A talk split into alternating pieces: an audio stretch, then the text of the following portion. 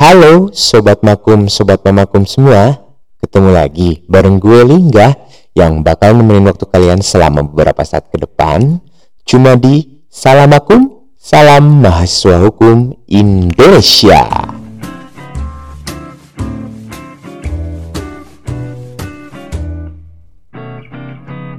Sobat Makum, Sobat Mamakum semua Pernah penasaran nggak dan bertanya-tanya e, gimana sih hukum perdata di Indonesia ini berlaku?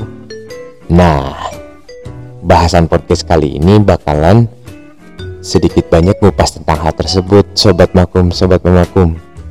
Jadi, kalau bicara sejarah hukum perdata, tentunya juga kita harus mengetahui mengenai hukum perdata di Belanda. Hukum perdata di Belanda berasal dari hukum perdata Prancis yang berinduk pada Code Sivil Prancis pada zaman pemerintahan Napoleon Bonaparte. Prancis pernah menjajah Belanda dan Kode Sivil Prancis diberlakukan pula di Belanda. Setelah Belanda merdeka dari penjajahan Prancis, Belanda menginginkan pembentukan Kitab Undang-Undang Hukum Perdata atau biasa kita dikenal Burgerlijk Wetboek atau BW yang bebas dari pengaruh kekuasaan Prancis kala itu. Keinginan Belanda tersebut direalisasikan dengan cara membentuk kodifikasi hukum perdata Belanda. Pembuatan kodifikasi Belanda diselesaikan pada tanggal 5 Juli 1830 dan direncanakan pemberlakuannya pada tanggal 1 Februari 1831. Akan tetapi, pada bulan Agustus 1830 terjadi pemberontakan di wilayah bagian selatan Belanda yang akhirnya memisahkan diri dari kerajaan Belanda dan sekarang disebut kerajaan Belgia dan Luxembourg. Karena pemisahan Belgia dan Luxembourg tersebut, berlakunya kodifikasi ditangguhkan dan baru terlaksana pada tanggal 1 Oktober 1838. Lalu, gimana dengan hukum perdata di Indonesia? Nah, karena Belanda pernah menjajah Indonesia, kala itu, maka BW Belanda diupayakan agar dapat diberlakukan pula di Indonesia. Caranya adalah dibentuk BW Indonesia yang susunan dan isinya serupa dengan BW Belanda. Dengan kata lain, BW Belanda diberlakukan juga di Indonesia berdasar atas asas konkordansi atau persamaan. BW Indonesia ini disahkan oleh Raja pada tanggal 16 Mei 1848 yang diundangkan melalui Stadblad nomor 23 tahun 1847 dan dinyatakan berlaku pada tanggal 1 Mei 1848. Setelah itu, Indonesia merdeka. Berdasar atas aturan peralihan Undang-Undang Dasar 1945, maka BW Indonesia tetap dinyatakan berlaku sebelum digantikan oleh undang-undang baru berdasar atas undang-undang tersebut. BW Indonesia ini disebut Kitab Undang-Undang Hukum Perdata Indonesia yang disingkat eh, KUH Perdata sebagai induk Hukum Perdata Indonesia. Hukum perdata Indonesia yang dimaksud adalah hukum perdata yang berlaku di Indonesia, yaitu hukum perdata barat yang berinduk pada KUH Perdata yang dalam bahasa aslinya disebut Bergelah Wetbook.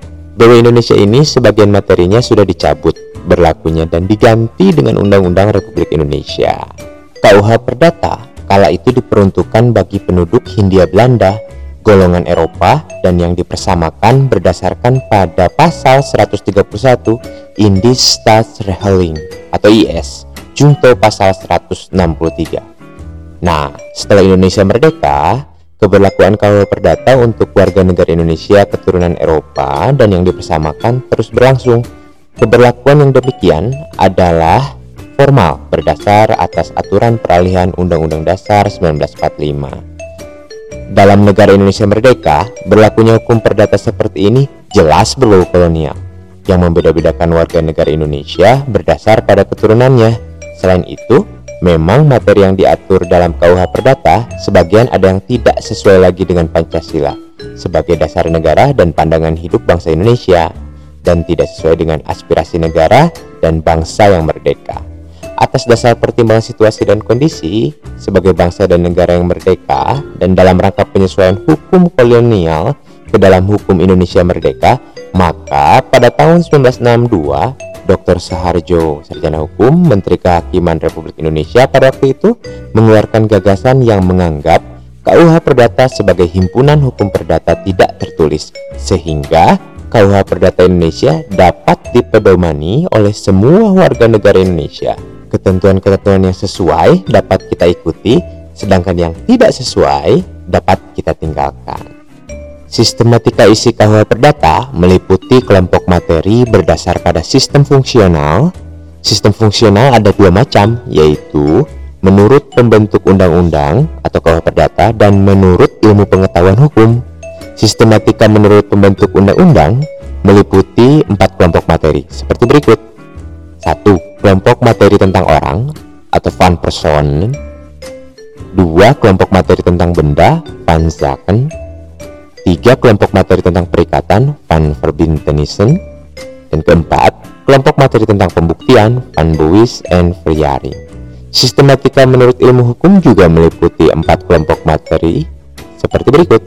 Satu kelompok materi tentang hukum orang reh dua kelompok materi tentang hukum keluarga reh. Tiga kelompok materi tentang hukum harta kekayaan vermogensrecht dan keempat, kelompok materi tentang hukum waris atau Erfrecht. Apabila kedua sistematika fungsional tersebut digabungkan, dapat dibaca sistematika KUH Perdata atau bergelah wetbook sebagai berikut. 1. Buku 1 mengatur tentang orang, van personen. 2. Buku 2 mengatur tentang benda, van zaken. 3. Buku 3 mengatur tentang perikatan, van verbintenissen. Dan 4. Buku 4 mengatur tentang pembuktian atau Van Buis and Freyaring. Oke, sobat makum mamakum semua, kira-kira itu adalah bahasan tentang sejarah hukum perdata di Indonesia, termasuk eh, sedikit mengupas tentang KUH Perdata atau Berkeley Book yang biasa kita bawa-bawa tuh tiap kita ngampus. Nah, kira-kira teman-teman udah pernah baca belum Berkeley Book itu sampai beres? Dan sekedar informasi, KUH Perdata atau Bergelar Book punya 1993 pasal. Kira-kira Sobat Makum dan Sobat Makum semua pernah baca nggak ya?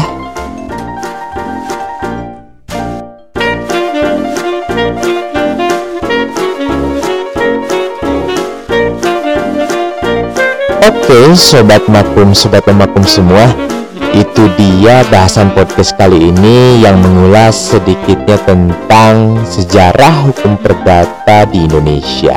Dan bahasan podcast kali ini gue dapet dari buku Profesor Abdul Qadir Muhammad eh, yang berjudul Hukum Perdata Indonesia terbitan PT Citra Aditya Bakti. Mudah-mudahan bisa jadi referensi sobat makum dan mamakum semua ya. Dan sekarang waktunya gue pamit. Sebelum pamit, gue ngucapin mohon maaf banget kalau misalnya ada salah-salah kata atau informasi dari podcast ini. Semoga bahasan podcast kali ini bermanfaat buat kita semua. Ketemu lagi di bahasan berikutnya ya. Gue Lingga, waktunya gue pamit. Assalamualaikum, salam mahasiswa hukum Indonesia.